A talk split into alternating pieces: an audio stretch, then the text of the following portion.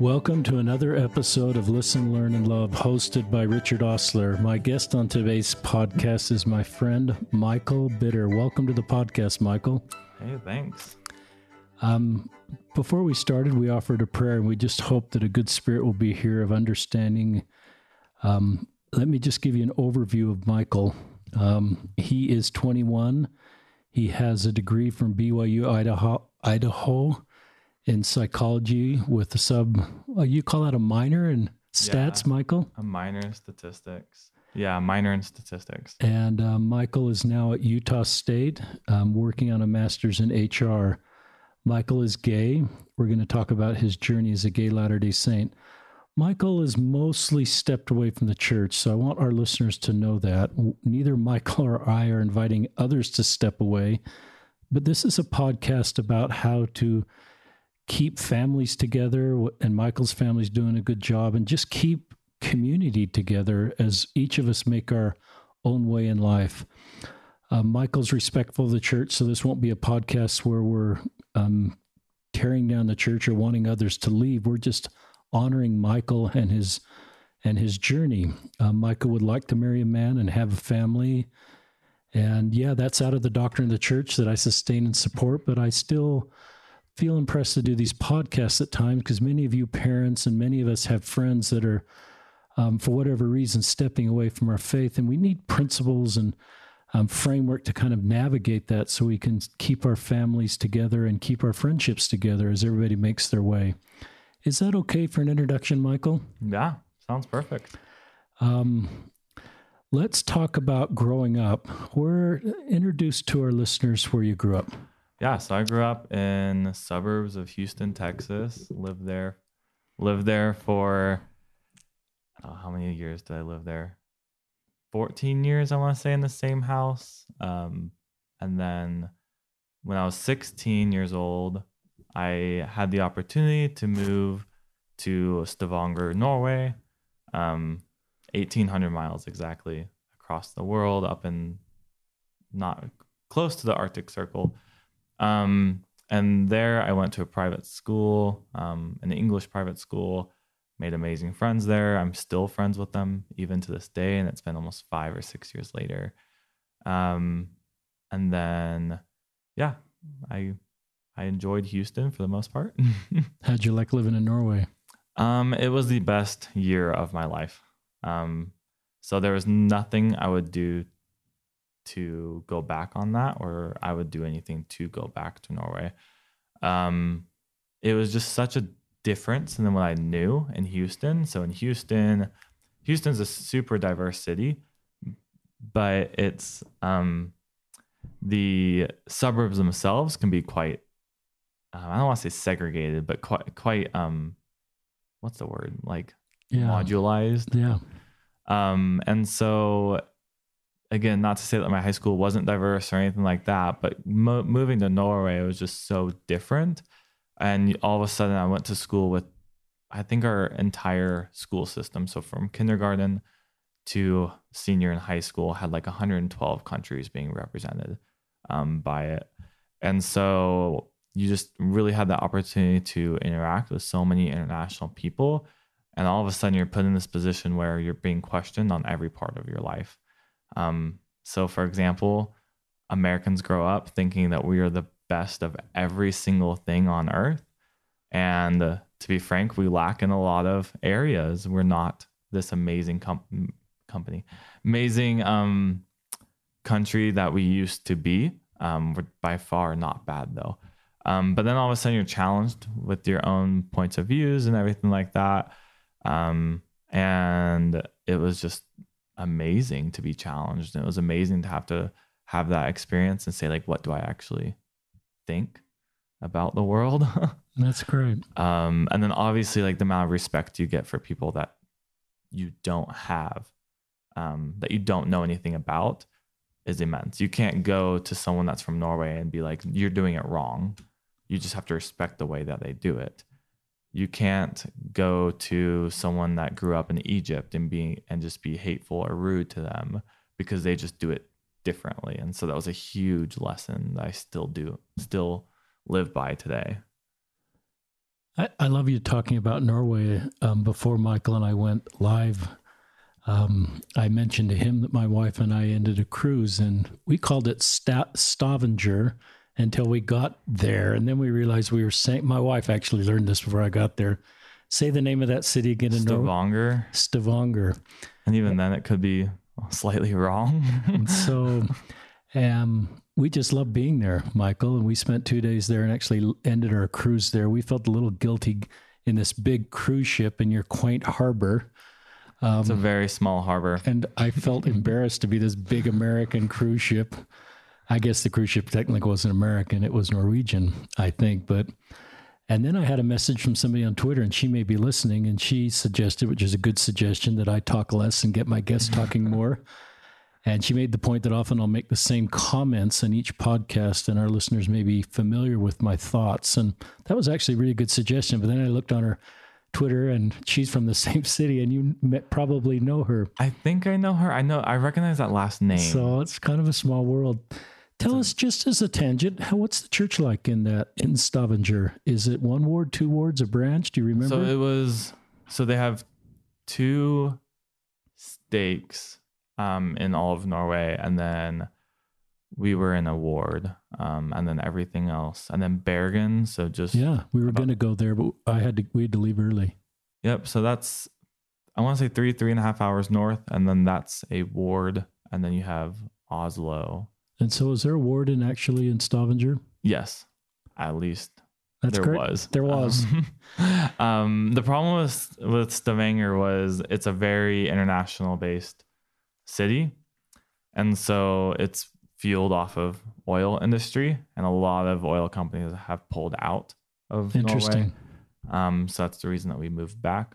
Um, so that makes sense. The Houston, the Houston, Stavanger. yeah, so There's another it- pronunciation. they called it the Twin City. Um, Interesting. and so the ward was very expat uh-huh. um, heavy, but at the same time, also not at the same time. So it was about 50 50, uh, um, maybe 75 local, 25 um, expat.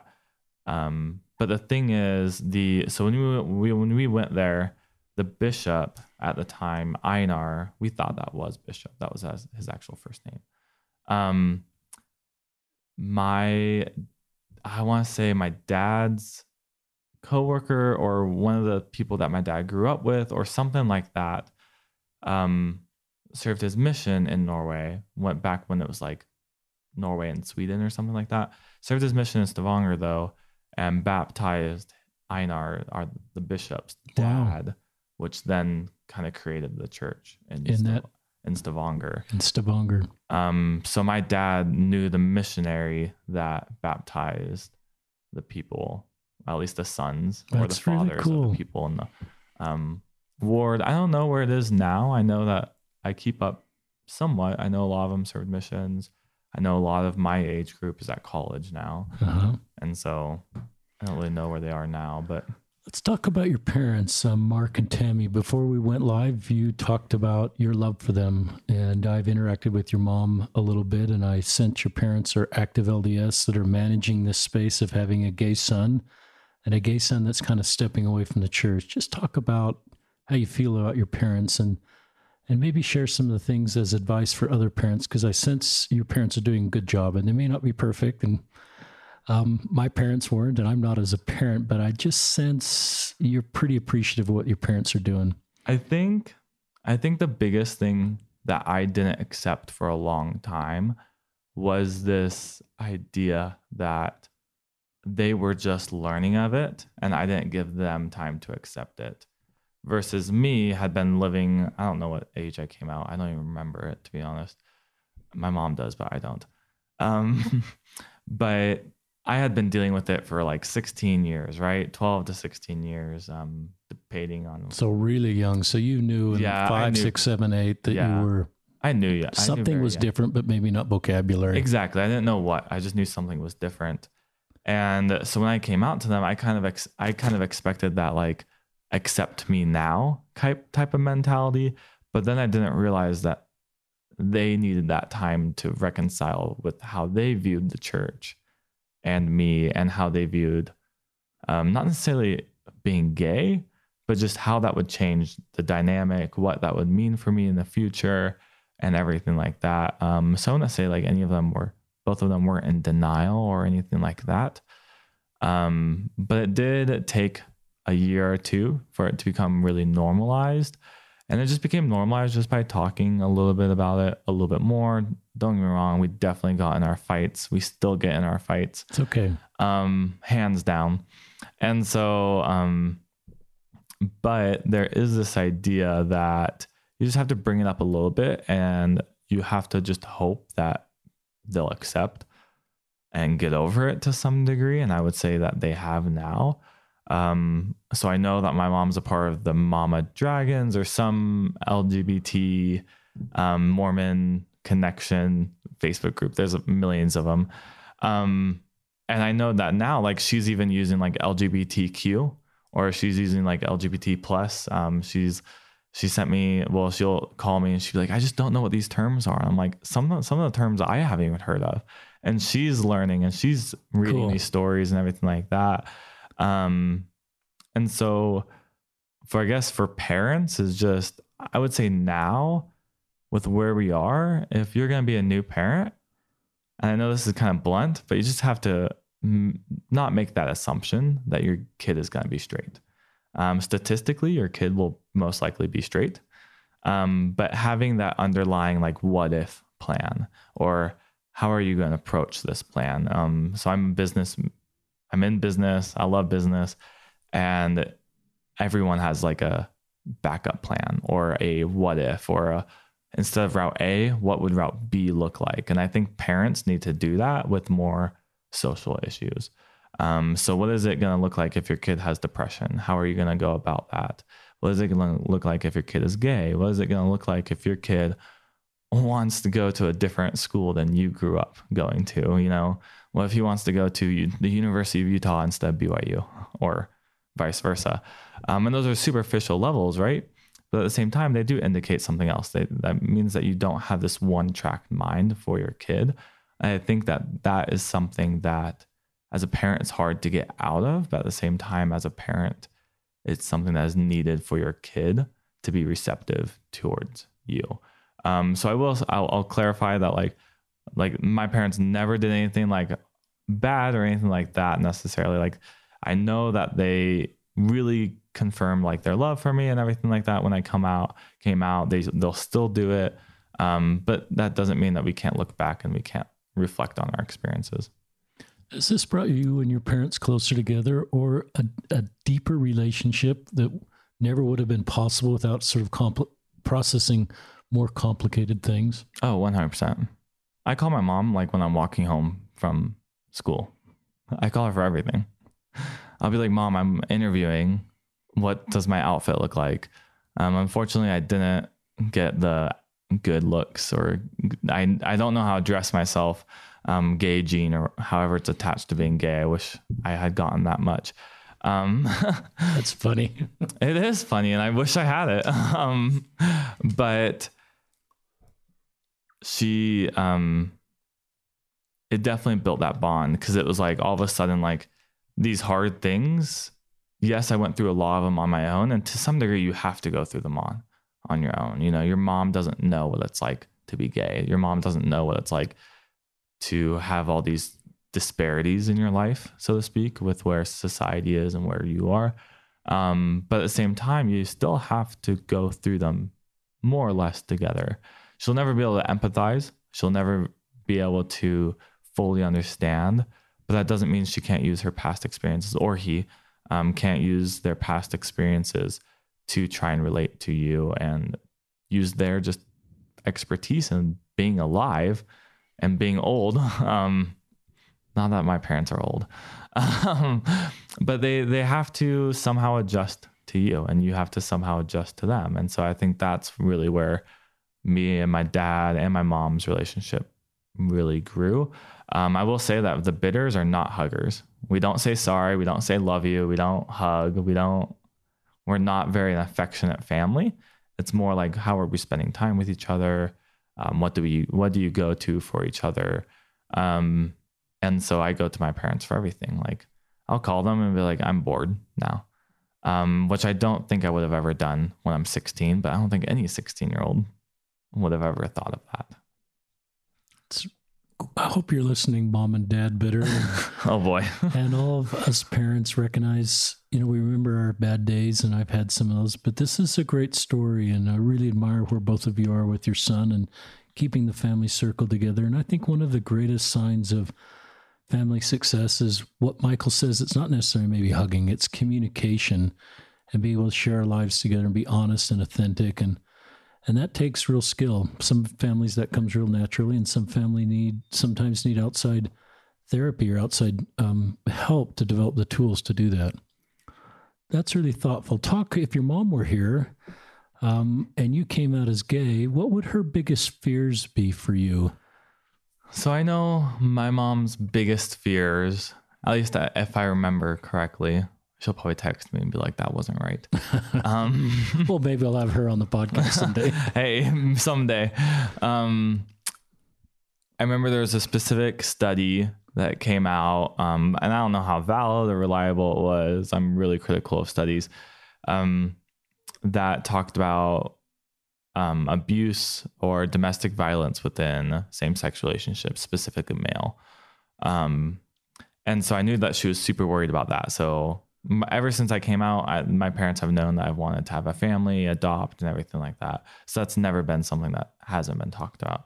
Um, for them, it was more like be picky, be picky, be picky. Don't um, go searching for someone at like a bar or something like that because they want me to find someone good. And I think that's really admirable for a parent, somewhat admirable for a parent to be worried about. Um, I know that another one of them was how is society going to react? So I know that a huge thing for her, and I know that for one of my older brothers too, was that they were really concerned with how I'd be treated in society. So they didn't, they focused less on me being gay as an identity, but more on how people would react to me being gay in the outside world. Um, and again, growing up in a Mormon religion or LDS religion, um, and how are people going to react to that? Um, it's no secret that the LDS Church is very conservative, um, but it's no secret that the people within the church are changing too. Um, but back six, seven years ago, it wasn't really talked about. And so I think their concerns of how our society going to treat them in the world and are they going to be able to achieve the things that they want to achieve, whether that's in the workforce, whether that's social issues, whether that's as a family, wherever that is, are is being gay gonna inhibit them in some way or another? So those two fears, let's talk about the first one second. The second one is you're, you're obviously really focused on your career. You oh, and I want to remind our listeners that Michael is 21. You know, you talk with a maturity and an understanding way beyond your years. Um, and that seems to be something I've noticed in a lot of my younger LGBTQ friends. And often they just have to develop mature skills earlier because life has been more complicated earlier. Yeah. Um, maybe there's a study out there to confirm that, or maybe that's just my limited uh, hypothesis. But, um, and here you are really focused on your career. You're already in grad school at 21. Yeah. And talk about just you don't worry too much about being gay um, professionally.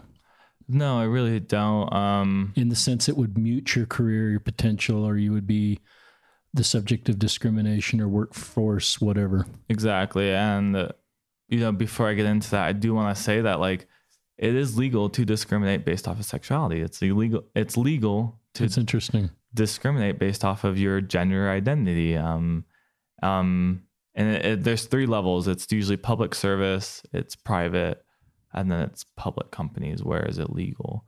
Um, and so I want to say it's about 50 50. It's been reserved for the state level right now um, on at least a legal basis where states decide whether it's against the law or not. So obviously, you have states like California, Utah. Oh, it's public services, companies, and then public housing. Um, and so you have states like California, Oregon, Washington, um, New York, and there's more. I'm just thinking of the big ones that have come out and said that it is legally Um, it is illegal to discriminate based off of sexual identity, um, gender identity, or any of the other um, parts of being LGBT. And but then you have the other states that say no. So, for example, Georgia, for example, Utah, I believe is only it's illegal to discriminate based off of for companies and public housing, but not for public services. And public services is like running for office and being in a government position within the state of Utah. So there's these different levels across, um, and that's one thing that the Freedom Act is. Um, I want to say it's the Freedom Act um, yeah, that's being pushed right now. Congress right now. Yeah, in October that the Supreme Court will judge on is does the amendment that protects civil rights also protect gender identity, um, sexuality, and everything like that. So on a national level, it is not protected. And I want to be very clear about that. So there is still it's still cloudy. It's it is still very a, cloudy. It's not a clear road. Um, however, on the flip side of that, it is not to a company's best interest to discriminate. Um, and so I'm in a very heavy recruiting cycle right now. I'm being um, I have interviews with different companies, mostly Fortune 500 companies, every single week. Um, they come onto campus and they like the students at Utah State, specifically in the Masters of Human Resource program. Um, that being said, a huge thing I care about is diversity, and a huge thing I care about more now is inclusion. How are they? How are they not only bringing in better talent, um, but how are they incorporating that talent into their workforce? And so, when you think of a recruiting standard the company wants to make the best decisions that will make the company money or will align with the company's values and goals. One of that is employees or their people. And so if you say that I'm not going to hire gay people, I'm not going to hire lesbian people, I'm not going to hire transgenders um, or anyone else from the LGBT plus community, you are basically saying that I don't care if I hire the best people. I only want people that will fit, fit my narrative. Um, there's no study, and I, there will never be study, a study that comes out that says gay people are less intelligent. Um, and so companies want the best talent, and they recognize that if they discriminate, um, not even on just LGBT issues, but civil rights issues, black, um, women, or anything like that too, they're not getting the best talent. Um, so in an economic way, it's it doesn't make sense um, for a business to discriminate. But that being said, going into like more personal, um, so I have a really good friend he um, worked at a really high up Fortune um, 500 company, and that was a big concern for him. Is how would I be receptive? How would I be treated at this company and everything like that? And I know for him, he was treated just as another part of the team. They wanted to know about his life. They didn't care that they had pictures of him with his husband or anything like that. They really didn't mind. Um, for me, I've never experienced that either. Um, so I've never experienced in the recruiting cycle that they are discriminating me because I'm gay. Um, I will say I have a little bit more of a straight voice and everything like that. Um, so it's a little bit harder for them to guess to some degree. But even then, they they care so much more about your skills. They they care so much more about your experience than they do what your sexuality is. Um, and if you think about just who are the people recruiting now, the people that are recruiting are just a few generations, if not even younger than me. So I've gone into interviews where the people recruiting are actually younger than me because a recruiter is kind of an entry level role. Um, and so you kind really? of really so at 21, some of the people recruiting you were younger. I had one. I had one. Or some your um, age or younger. Yep. And so because if you think about it, you can go off of um, in your undergrad, you can be a recruiter, or as soon as you graduate with an undergrad, which is it can be around 20, 21 years old, you can be a recruiter. Um, and so yeah, and so if you think about the generational differences, they don't care. They want the best talent. And you have to remember that that they want the best talent in their company. Now within companies, I can't say specifically how you're going to be treated, but generally companies have made way more moves. Um, so I was looking at Human Rights Campaign.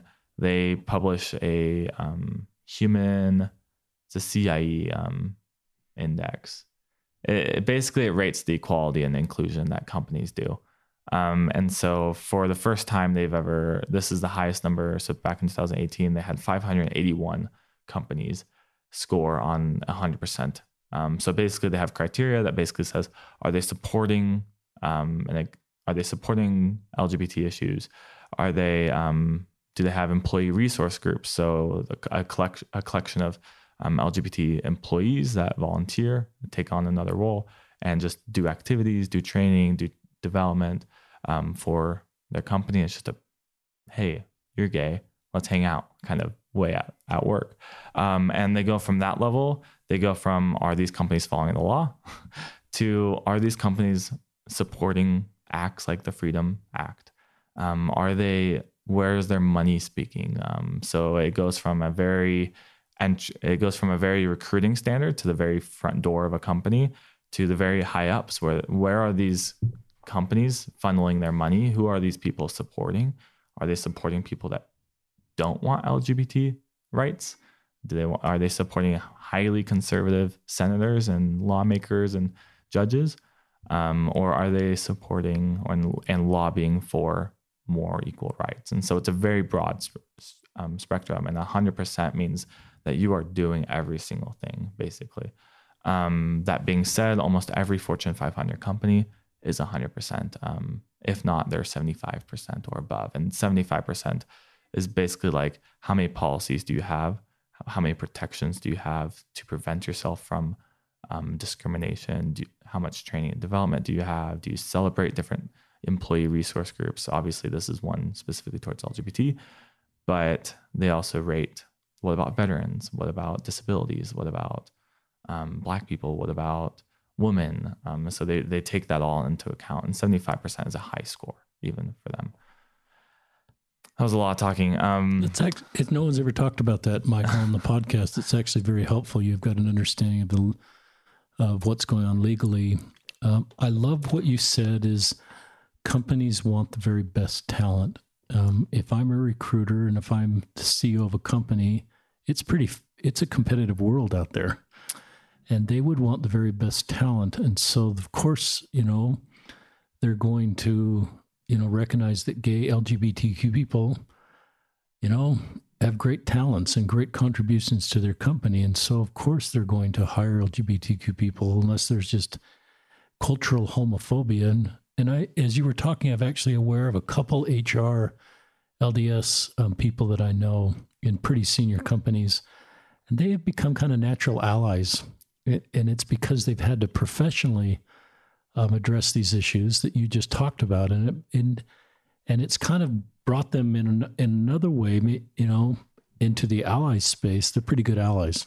Yeah, it's interesting being in a human resource program. So I'll I'll go through this year and a half with the same people, and a huge worry for mine was I'm going to be up in Logan, Utah. It's still pretty Utah. conservative. It's generally pretty conservative. Um, don't get me wrong; it's actually pretty. It's a cool place. I really, I cool. really love Logan, Utah, and I really love Utah State. But a huge concern of me was, um, so I had I had an offer to go to A and M also, and I couldn't help but notice the two different social atmospheres. I know A and M has sixty eight thousand plus students, so I knew that I'd find a click to find to fit in. Um, but that being said, I knew a gay person in the second years. He knew a gay person that was his second years. So there's a there's a history of us. Um, and so I really reached out to them, and they're like, it doesn't matter. Like you're in HR. If this was finance, maybe it would be a little bit different, just because you're not talking about social things. You're not talking about people. But in the end of the day, HR is about the business. It's about how do we bring in, how do we use people to further the business in a better place. And so you are dealing with people, though. You're dealing with labor relations issues, you're dealing with employee relations, and you can't help but take an impartial view. So if you go into a employee relations investigation, so let's say it is, um, let's say someone is saying that they're being discriminated against for hom- for homophobia or something like that. So maybe someone um, I don't know, made gay slurs or something towards another employee, right? That's employee relations issue. The um, HR employee, the HR manager, whoever is dealing with it, can't go in there with any biases. Um, so even if they have biases um, in their personal life at work, they have to remove them. And that's what makes HR so cool is that we are very impartial on a lot of things, but at the same time, we will side with the business. Um, so I want to make that clear that we do work for the business, um, but we are the more people focused side of the business. And so it is a little bit more of a just a, it doesn't matter. Um, in in my cohort, in my in the classmates I have, it doesn't matter. You're out. Are you out? Oh yeah, they definitely know. I have a water bottle that has a pride sticker on it, not because I'm making a statement or anything like that, but just because it's a big part of me. I also have a hiking sticker on it because that's a huge part of me and outdoors, and I drink water all the time. Um, and they don't care. They it doesn't matter that some of them have had really awesome pasts. Some of them have came from Utah State, BYU Idaho, BYU, and we're really an awesome accepting cohort. That's, it makes me happy. And so I'm as a parent, I'm kind of trying to walk your your mom and dad's road. That second concern, I assume, has been is more peaceful. They just feel like you've got a great life ahead of you career wise, and you're going to be able to financially sound and not be bullied. And I'm sure it's not going to be always right. And you point out the laws that are really needed to protect you aren't there yet. And I'm so go back to this first one, which is sort of like you could be taking advantages of you. If your goal is to find a husband and develop a family, you've got to you've got to date. Yeah, um, you do. and this isn't a podcast about same sex dating and sort of blessing that, but it's a pragmatic discussion. If, if someone chooses to go down this road, especially for traditional believing LDS parents, that can be really scary um, because they know some of the research that you're talking about that that can be a really difficult road. And they want to keep you healthy and safe and Talk, just talk about that. You know, maybe it's you giving advice to other people that feel like this is their road to make good decisions as far as dating. Yeah. So my mom and my dad's just a quiet person in general. So if I say my mom, I also say I I assume my dad at the same time. Um, he's very introverted. We did a podcast on introverts. Oh, I learned boy. a lot about oh, introverts. I learn more and more every day I interact so. with one. um, no, and so my mom never like she explicitly like cited that that study once to me. Um, but just as if it was another, just as if you were straight, just as if you were um, pursuing someone that isn't, just if you were pursuing anyone your parents want to make sure that you're going to be with someone that's safe. So make sure that they're going to be with someone that supports you. Make sure that they're going to that you're going to end up with someone that loves and gives you the respect that you deserve. And I can't ignore the fact that there are super vulnerable times um, in a person's LGBT um, history or um, journey to becoming themselves and to becoming and to figuring out who do I like, what do I like in someone. Um, there's some really vulnerable times, and that vulnerability, and at least in my experience, you want that validation, you want that gratification. You you just want to know that you, who you are is okay, and it's okay. And you know, I love my parents, but man, when they would tell me like it's okay to be gay it would it would be hard to separate that from just being like, oh, well, you're my mom, right? And so you seek this like external validation from someone that's not so so close to you. So you start dating, you start hanging out, um, just getting to know more and more gay people. And so my mom was never explicit like, don't date, don't do this, don't do this. She just always wanted to be me to be very mindful of it. And I'm a super picky person. Like I really don't get feelings for that many people. Um, I am just generally very picky with who I want in my life, even on a friend level. And so that wasn't so much of a concern for me, but that was a concern for her. And she'd say things like, oh, well, like, don't, you know, make sure that you're not just hooking up with someone at a bar or make sure that, you know, you get to know the person before you jump into anything and stuff like that. And I don't feel like that was because I was gay. Um, to some degree, it was fueled by this research or by her um, whatever she would read on the news. And we all know that the news is very inaccurate sometimes, most of the times, I would say. Um, but I felt like it wouldn't be any different if it was to a straight couple. Um, I I would say that there's more of a confounding variable um, in the fact that I w- would be leaving the church. And she doesn't know. Well, my mom knew, but um, you know, you think of parents that grew up in the church, they don't know what it's like to date outside the church. They don't know how you date outside the church, right? Like it's a very typically everyone just meets each other at school. um, and so they don't really know what it's like to be 24, 25 and how do you find a date from there? I don't know, to be honest. I'm not at that stage in my life. I'm in college. I'm with a lot of other people right now. Um, so I have way more options. But let's say I get a, let's say Utah State, I don't find anyone there. Um, and all of a sudden I move to New York City or I move to LA or Denver or wherever my company takes me. Um, how do you navigate that community? How do you navigate that? And I think that's where she was so scared of is she just didn't know. Um, so I wouldn't say it had to do anything with me being gay. Maybe, well, it definitely had to do something with me being gay, but I also say it was a huge part of that was not knowing how to date within the church. My mom knew how to date within the church. Um, she didn't grow up in the church. She grew up in a um, more rough household. And so she knew what it was like to be in the church and out of the church.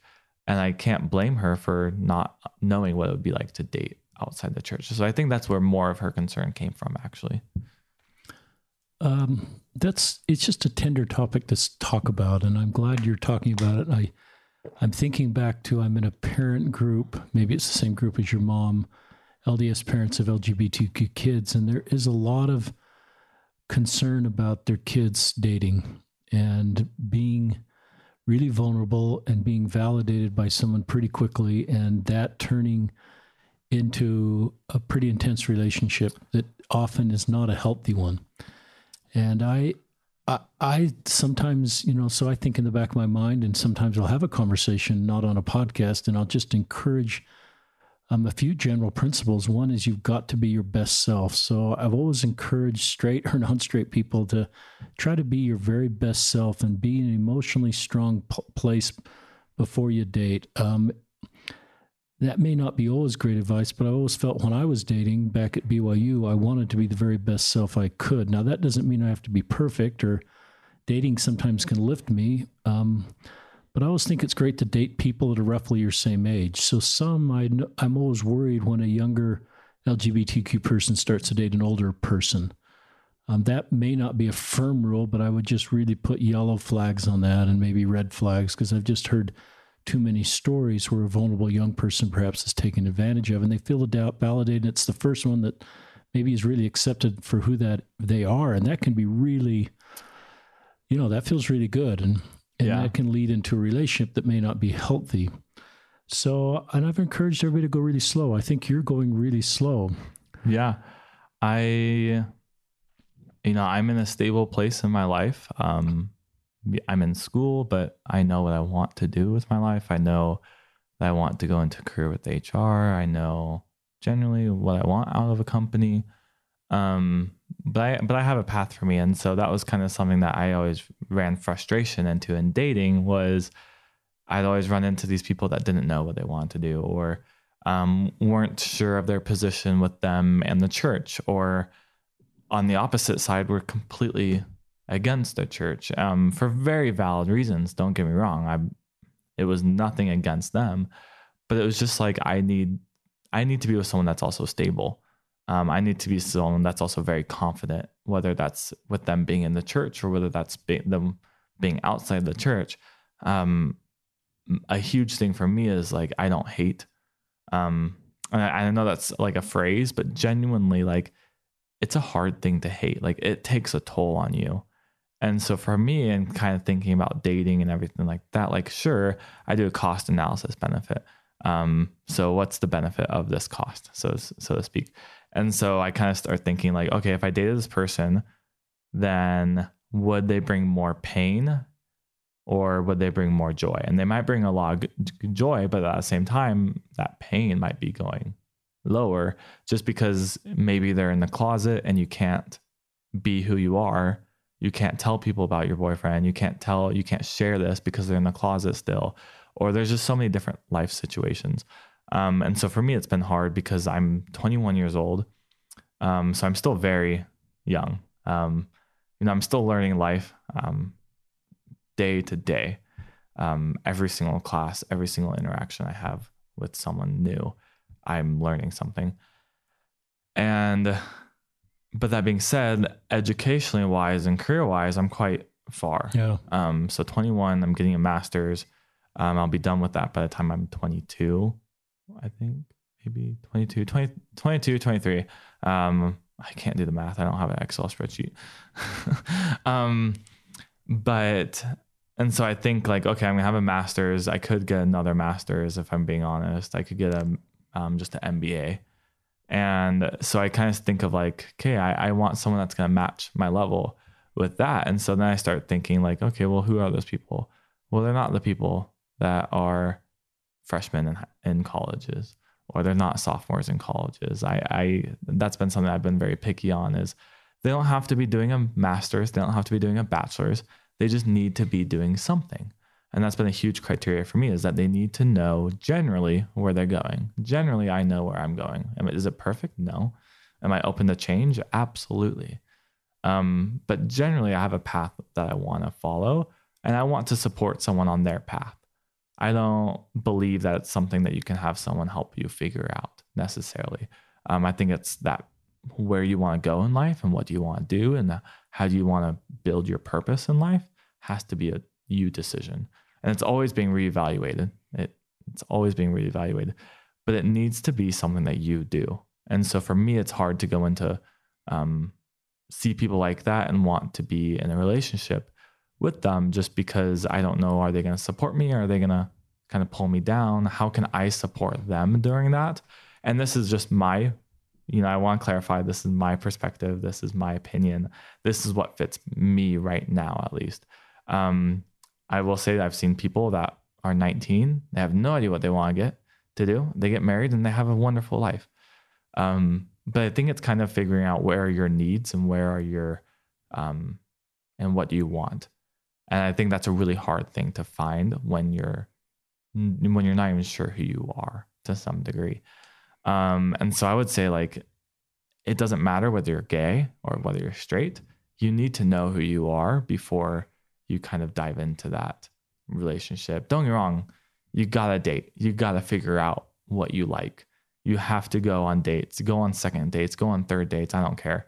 Um, you have to figure that out and you have to evaluate, oh, that person, that part of it was really nice.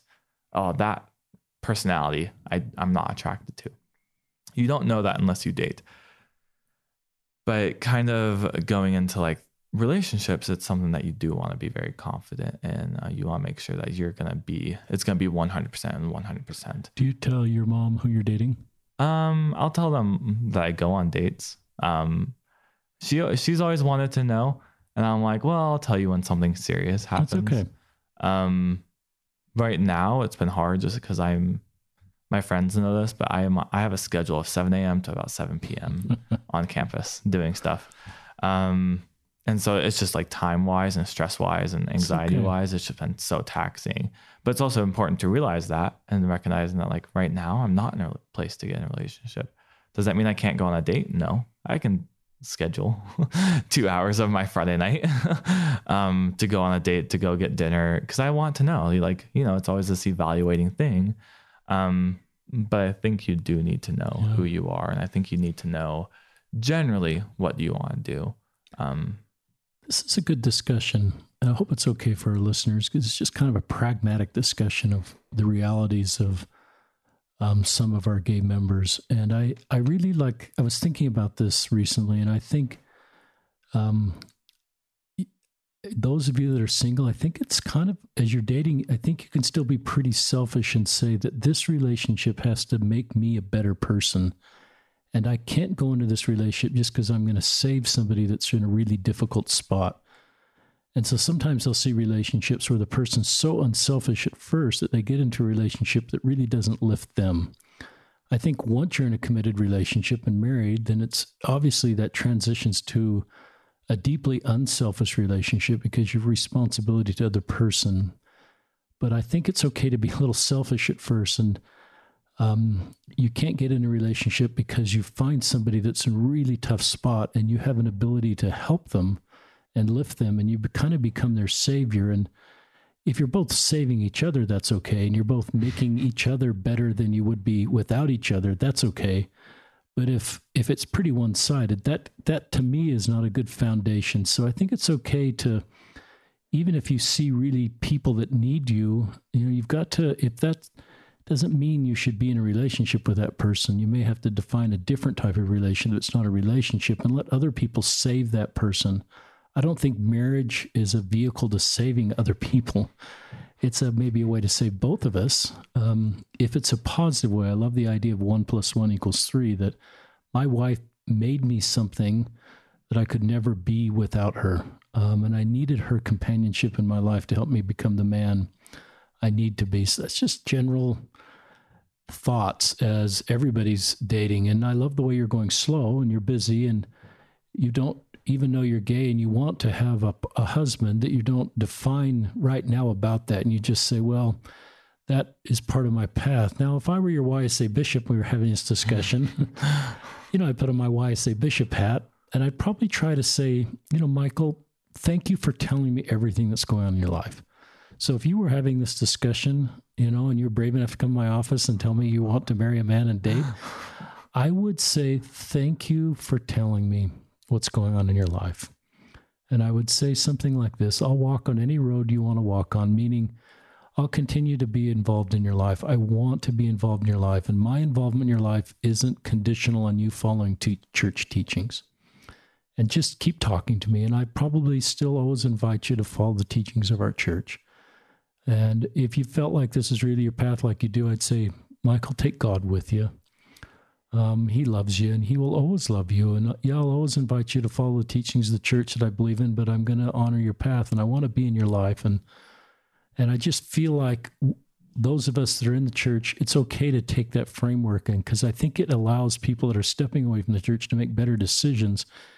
I could just say, you know, Michael, I'm not going to meet with you anymore unless you're going to start living church teachings and coming to the church. And if we all sort of cut off and your family's doing a great job of this, of not doing, of not cutting you off, then I sort of think well, there's different ways to live life off the covenant path. And um, I think people that leave the church and feel like their path is outside the church do a better job if we continue to show love to them and just trust them enough that they know the right path for them and just leave it at the Savior's feet.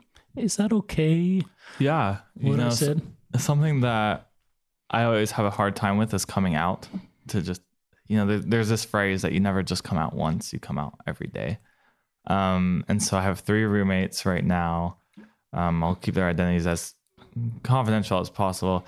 Um, recently returned missionaries and they're the i am so lucky to have them um, they do not care that i'm gay. Um, they do so not you're out to your roommates? Yeah. So it was actually funny they were asking me about my tattoo and i didn't know that they knew and one of them was like, "Oh, does it have to do with you when you came out?" And I'm like, "Wait, what?" And he's like, "We knew since day one." And I'm like, "Well, that's good. I don't even know how to fake being straight anymore." Um, but they are very active. Um, but at the same time, they're very much like, you know, if you want to come to church this Sunday, come to church with us. Um, they're always encouraging me to go to like family home evenings. They're always encouraging me to get to know people. So we have um, a lot of people over. We play card games like none other. Um, every single night we're playing card games, and I love it. And for me, it's not so much that they're Mormon or LDS or whatever you, um, whatever the title is anymore. Um, it's more just the I don't care if they don't care. And so there's always this like uneasiness of coming out is are they to be like like that strict like oh no you know he's destroying the family or he's an apostate or whatever the phrases are. I don't even keep track of them anymore. Um, and you know you, you come out and you you're afraid of that response. And if that response is true then it creates this really weird family dynamic that i don't believe the church or any person would ever want in a, in a home or within friendships. Um i think it's and if you haven't been like that then you're so lucky to not have that weird, awkward, like, oh, he doesn't like me. and it's at home. Um, and so that dynamic is such a huge concern. And so I feel like if you do approach it in that sense of, you know, you, Mormons can have their beliefs, they 100% can, but it's how are you going to behave off of those beliefs? So Mormons believe in marriage is, between a man and a woman. Um, that's never really changed. Um, policies have changed and stuff like that, but at least right now, that's not changing. Um, and but that doesn't mean Mormons and that doesn't mean marriages between a man and a woman, and we just have to be rude to everyone else. It doesn't mean that we have to disrespect someone. Um, a really good talk. Um, I don't know actually if it was a talk or not. I don't know. Um, is I don't know who I don't know who said it either. I want to say Christofferson said it and it was like, you know, when I go out with my friends, if they drink, I make sure that we go somewhere where they can order alcohol. If I go over to someone's house that they're living together and they're not married, I don't chastise them. I don't not go over to their house. And so I'm like, you know, that's the whole belief of religion in a sense, right? Is what are the core values of any religion? And that's very kind of where I am. Is I think the execution of um, the values of religion have been distorted. We look at the Catholics um, back 2,000 years ago, they did the Crusades. Awful. We would never allow the Crusades to happen. Um, and the, that was certainly a threat against the family or the family's under attack. Exactly. And so it's like, you know, killing people, letting gays marry. Which one's worse? You know, um, someone would argue. um, we won't go there. Um, but, you know, just if you treat people with love, like, what's the point of hating them? Like, I talked about how it takes so much energy to hate someone it does. I'm like, what what what message are you sending when you give someone a cold shoulder or when you say if you were that YSA bishop and you said, "Well, why come to church anymore?" You know, you can go to church for reasons other than the church supports. You can go to church for a sense of community. You can go to church for friends. You can go for um, just a sense of belonging or that, you know, if you do feel the spirit or if you do have that relationship, you can go to church to feel that. I I would assume that that person can also go to a Catholic church and go to a Lutheran church and also feel those same um, values. And that's why it's important, not just for LDS people, um, but any religion that does have a firm belief on um, homosexuality or being gay or L- the LGBT community is, you can have that belief, whether I support your belief in it or not, just as if you support my lifestyle or not. I even, I hate that phrase, not lifestyle, because that my infers life. sexual activity. Exactly. Um, whether you support my life or not, I don't care. And I don't care what your beliefs, but how are we going to interact as human beings? Um, kind of going back to my time in Norway. You know, there's countries that I think do awful things. Um, but at the same time, how are you going to tell someone from that country that that country is not doing things right? You can't.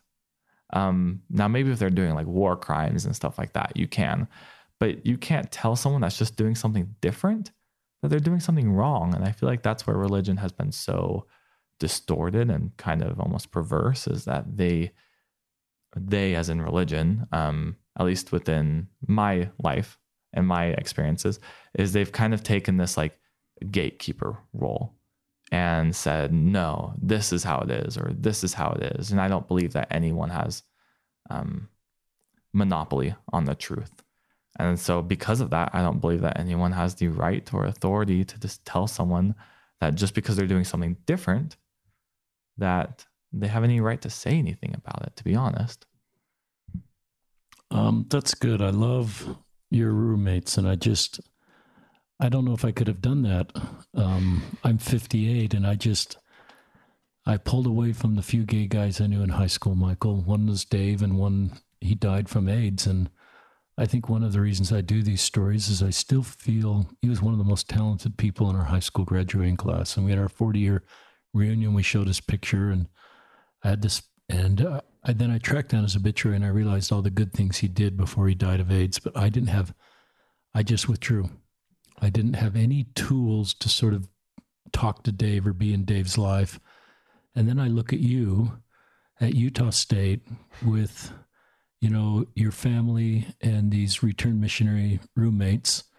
and you're finding community there and a feeling of belonging and a feeling that you as a human, you know, as a member of the human family, you know, has a future and there's hope and there's better choices. And so I just love where you are. And I recognize if Dave were alive right now, Dave would stay alive.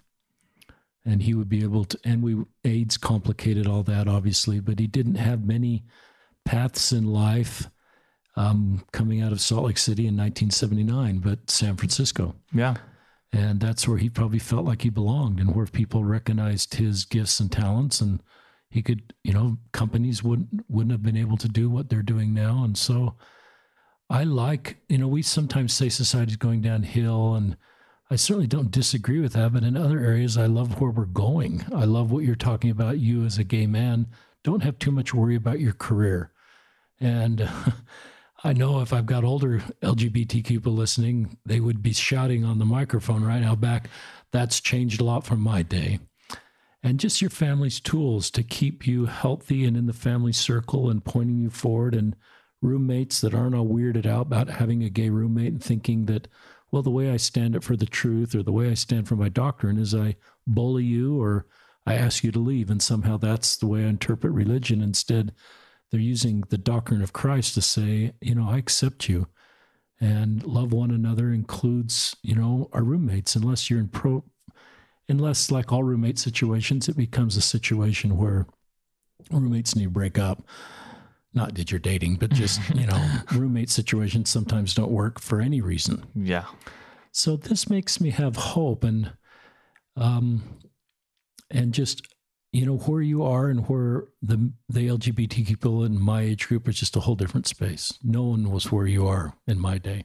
It definitely is, and to some degree, like you have to feel grateful for that. Like, um, I was talking to a friend, or I was thinking about a friend or something, and there's just so much that I can do now because of the people that came before us. So up until this this year, really, I've never really done a lot of LGBT history.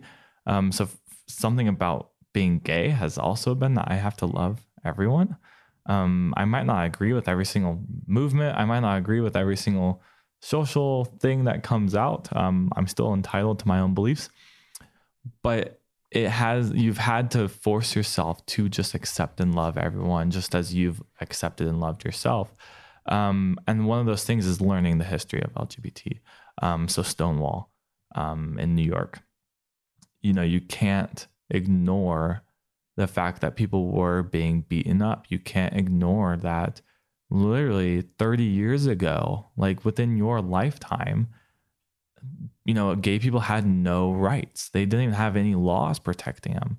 Um, you think even within your life lifetime, um, that there is still segregation, even. Um, and so we think that all these things are super old and they've just been around for so long, and they're not. My oldest brother went to, so we lived in Midland, Texas, and he went to an elementary school or middle school or high school, I don't remember where he was when I was living there. I was three years old.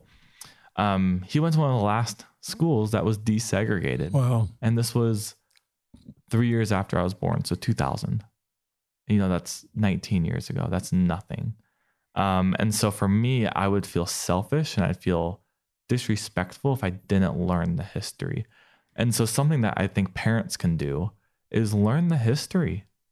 Like just don't just view your kid as one person. View them as a community that has brought them to be this at this certain point and talking about and kind of how you were talking about is generally things are progressing. Yes, there's things that are horrible in this country. Yes, there's things that we're not great at. But generally, people are, I feel, getting more and more respectful. There's just stopped caring so much, at least within the LGBT, about the LGBT um, community. And obviously, in certain places of the US, it's still very clashing. But in some areas of the US, it's still very clashing on gender working or blacks in the workforce or blacks being CEO or president even you know um, and so there's your, your, there's your exceptions in the us but i feel like generally that we are getting better and i feel like it's selfish to not know about the history that's brought you like to this point um, what you're going to do with that history is your decision. Um, but knowing that history and for parents to be able to learn that history, watch some documentaries on on um, YouTube. You can find documentaries about every single thing, and within an hour, you'll want to go see a therapist um, because of how dark it is. It's not very pretty, so to speak. And that's uh, that history gives us hope. And then I wonder where the future is going to take us. And I, you know, sometimes I go to a couple things. One is I, I really believe in the doctrine of our restored church and the power of that doctrine. And part of that doctrine is that you and I were in the pre earth life, Michael. I don't know if you believe all that, and that's fine. And that we chose the same plan and that you were a valiant soul. And so I, one of the doctrine of our church is this pre earth life that we were there together and that we are literally brothers and sisters from a loving Heavenly Father. And you're my brother. And when I go 40,000 feet with our doctrine, it's hard, it makes me want to have less us versus them because I see.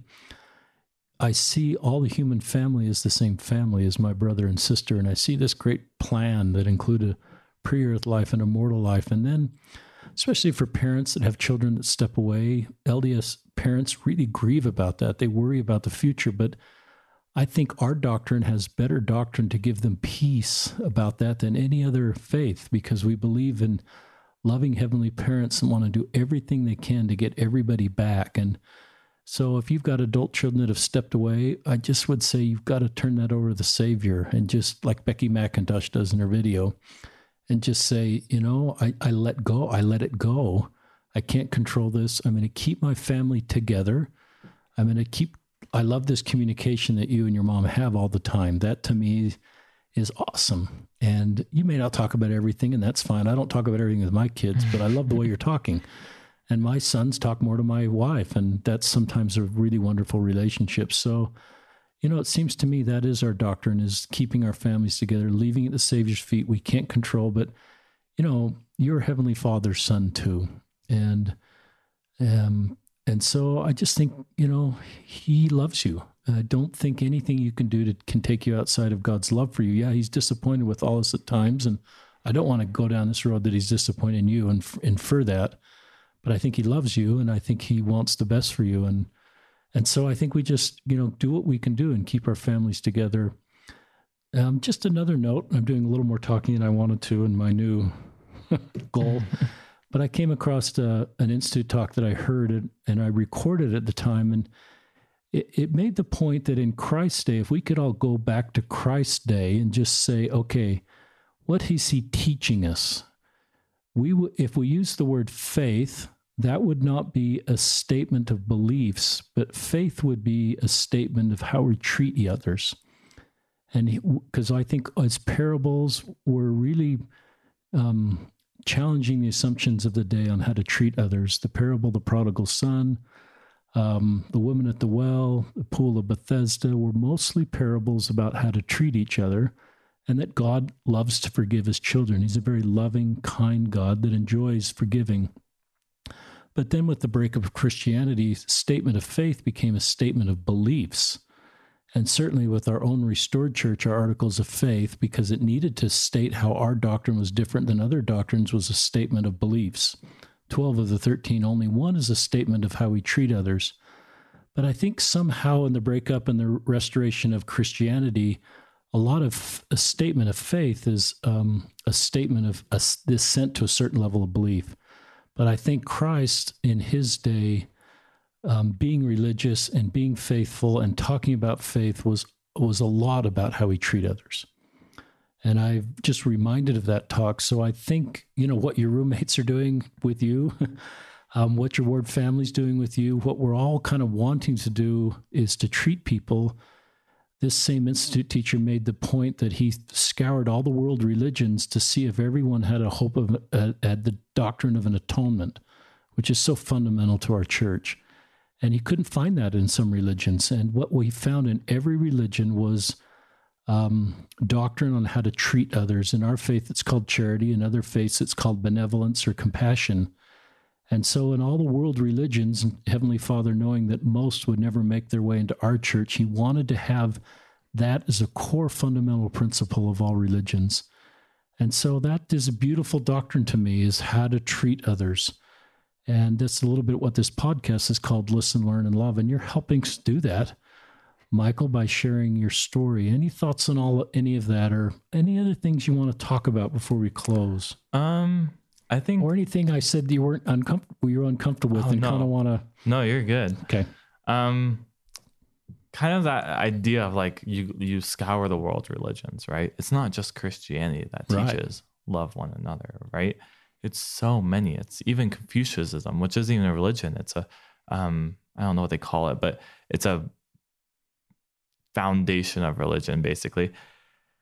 You look at um, Confucianism, Taoism, Islam, um, Judaism, Christianity, the biggest ones right now, right? Um, we look at what even our world leaders have taught Mahatma Gandhi, um, Mother Teresa. Um, I'm trying to think of some other ones that Those are are not great political, ones. not not political. Um, Martin Luther Luther King Jr. Um, they all went off of this idea that you have to start loving if you want to change, um, if you want to change the people around you. Um, and to every one of those activists, there was a counter activist that was equally valid and equally doing just as much good. Um, that was on the opposite of it was no, we need to stand firm and we need to make sure that we are not disrespected. Um, and we need to make sure that we don't love the people that don't love us. Um, so there's kind of like there's this paradox between all these world leaders and every um, and everything like that. But even then, everything came down to you just have to love the person next to you. Like again, why would you want to go through life hating someone? Like I, I just don't like. I I'm very rational. I'm very intuition based thinker. Um, I'm very on the fence about everything. I just don't know why someone would ever want to go through life thinking that someone's less than them or thinking that they're above someone else or thinking that how they do life is just so much above everyone else. Like, I just don't understand how you would do that because you miss out on so many crucial experiences to learn to develop lifelong friendships. Again, going back to Norway, what if I had gone to Norway and I had said the United States is the best at everything? It's the best at a lot of things. Don't get me wrong. But what if I had gone there and been like, no, socialism, which um, to a degree Norway is, it's a it's a socialistic country. That's awful. That's wrong. You know, there's no way I can support that. Um, and putting my political sides views aside, it doesn't matter what that whether it was me going into the United States and being capitalism is wrong, capitalism is awful.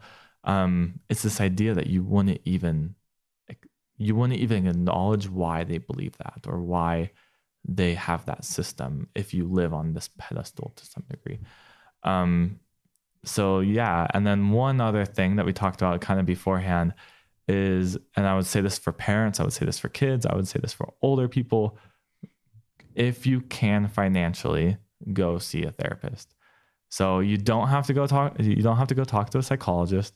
You don't have to have any clinically depressed, clinically diagnosable reason to see a therapist. Some clinics do run off of a we won't see you unless you are diagnosed because that's how they bill insurance. Um, so there's logistics things like that. But having that outside person to talk to about everything and understanding that they actually come from quite a bit of education. So to even become a therapist, for those that don't know, you have to have a master's. To become a psychologist, you have to have a PhD. You're thinking master's is anywhere from bachelor's four plus master's, another three to four years of experience, PhD, even on top of that. Um, so these are really qualified people that want to help, that want to give you these strategies to manage stress, to manage time commitment. So I see one, I've been very verbal about that in my life. Um, and he teaches me how do I manage stress? How do I manage time commitment? What are the biggest biggest stresses in my life? Am I viewing this person in the right way? And he'll challenge my thoughts Cool. and he'll challenge my way of thinking. When I came out, I know that my mom saw a therapist. I know that she needed that perspective of what do I do? How do I approach this? How do I view something? Um, and she didn't do it because she was weak. I don't do it because I'm weak. I do it because I understand that there's things outside of my control that I just don't understand about myself. That's really and I'm cool. extremely biased having a psychology undergrad. Um, but at the same time, there's things that you just don't know how to do. Um, whether that's time commitment, whether that, that's having a gay son, that, whether that's having, um, you know, marital problems, it doesn't matter. There's just things that you don't know how to do about your own life. And we don't want to admit that, but we should. And we should go see these experts and we should go see these people that genuinely their entire profession and they don't get paid a lot unfortunately is to help you is they've done their entire life to get to that point is to help you become better. Um, there's a phrase in it is if they wanted money then they wouldn't help you because then you keep coming back. Um, and they don't do it for the money. They do it because they want you to stop being a client or a um, patient because they want you to be at such a stable and such a good place in life. Um, that's been a huge thing in my life. Um, going into this master's program, time commitment, stress, anxiety, understanding everything that's going on in my life. Um, and so, please, if you have anything that you just don't understand about yourself, please go see a therapist. You don't have to be depressed. You don't have to be clinically unstable you just have to be at a level where you recognize that you don't know what to do or you don't know why something's happening. I love that. And I think I've shared on our podcast, I've seen a therapist twice in my life. Once while being a YSA bishop, as my gas tank just got really low. And it was interesting as I saw that therapist, she kind of filled up my gas tank, but then I kept bringing situations to her without a name and she would have often have very wonderful insights from a clinical perspective to help my YSA because she was, you know, the very skills that you're developing and have. And I, and I love that about that experience. And, um, so I really, and I love where you said, Michael, it's not because you're weak and it's not because you're broken that you need to go see a therapist. There's just an outside perspective. I had a couple closing thoughts. I went back, the impression came into my mind if I'm role playing being your YSA bishop, I would not turn that into a worthiness interview. No. By the way, I would I would only do the worthiness interview if you wanted to fully participate in the church, if you wanted a temple recommend, want to go to the temple, then we could have a worthiness interview. But some of my LGBTQ friends say that's sort of the first area that sometimes a priesthood leader will go is a worthiness interview. So if you were brave enough to walk in my office, I'd kind of let you set the agenda and say, Michael, what do you want to talk about? How can I help you? What are you doing in your career? There's a lot of ways to define you besides, you know, that issue. And I would try to, if, you know, talk about your career and talk about your hopes. And I just want you to feel safe enough with me that you would talk to me about your life. And yeah, you knew what I stood for. And maybe that's the same principle parents are trying to do is, you know, is to create that safety that you talk about with me so that I could help you make good decisions. And I wouldn't turn that into a worthiness interview. I mean, you kind of smiled. You can't see the smile on our listeners, but you kind of smiled on that one. And I think you're agreeing. Um, the mm-hmm. other thing is, I mm-hmm. recognize um, back to the very first thing you said on the podcast is you talked about how businesses and a lot of government jobs recognize they want to get the very best talent. And so I recognize that we're losing some of the best talent from our church. And I recognize that as some of our LGBTQ members step away, we are losing some of the very best people that I know. And it's not, and I don't, I just leave that at the Savior's feet. I just recognize our church has more work to do, and I can be confident about our church to look inward and say, I just recognize we have more work to do. Um, so that really wonderful people like you potentially could stay. And then, the next question is, what do we do differently? And I kind of leave that up to the leaders of the church that I sustain and support. And that's kind of where, you know, someone say, well, we need a new doctrine or what, what are you saying? And I say, I don't know. I don't really try to go down that road. I just recognize that there's more work to do here. And we are losing some of the very best talent that can help us be the body of Christ. And so I don't know um, what we do about that, but I think having these kind of conversations help. And um, so you have a great life ahead of you, Michael, with um, your career, with your emotional skills, with your communication skills. You're a gifted man who's learned a lot, and you're going to bless a lot of people's lives in your life, professionally and personally. And I hope all your dreams and hopes um, happen. And I hope this wonderful family of yours that you want to create, as well as your individual family, happen. And you all stay close together and just continue to keep the family circle together. Any other thoughts before we close? No, it's been really good. Um, I've never really shared anything like that. Like I share it with all my personal friends, and I share it with my family, and I, um, it's no secret. Any of none of this is secret to my close family or anything like that. But being outside of the church a little bit, um, definitely on the more outside of the church perspective, I know that my mom wished she had opportunities like this when she was going through this, and I know that there's so many parents, mothers, fathers, church leaders um, that do want to bridge that gap. Um, and so, yeah, and I would just cl- clarify that, you know, this is my experiences. This is kind of how I view the world. Um, and there's so many different perspectives. And remember that. Listen to the rest of his podcasts about so many different issues. It's not just about LGBT issues, it's about so many different things and just start scrolling through them. And if one intrigues you, listen to it. Because as you start getting more and more viewpoints, your worldview starts changing and you start being challenged on your views. And so I hope that I could either challenge someone's views or I could um, give support to a view or, or I don't even know how this will be um, ended up or recepted or anything like that. But these types of conversations are so crucial, um, not even within the Mormon and LGBT community, within the LGBT and just society in general you know? Um, i'll end this with this is it was not president obama that got gay marriage. It was society. And president obama just happened to be president at the time to allow for it to be voted on um, and to be passed. And i think as a society we're we're at that point and just lay off the news a little bit and just start talking to people and just experiencing people. The news social media is not real um, it's not the same as just sitting down across from someone and having a coffee or having a bite to eat and just asking about their experiences. It's great. Thank you, Michael Bit Bitter, for joining us on another episode of Listen, Learn, and Love, hosted by Richard Ostler, and for the courage just to share your story more broadly. Yeah, this will you. help a lot of people, and I hope you get some messages. However, people can find you. We'll post this on Twitter and Facebook, and that they can message you and you're to you help a lot of people.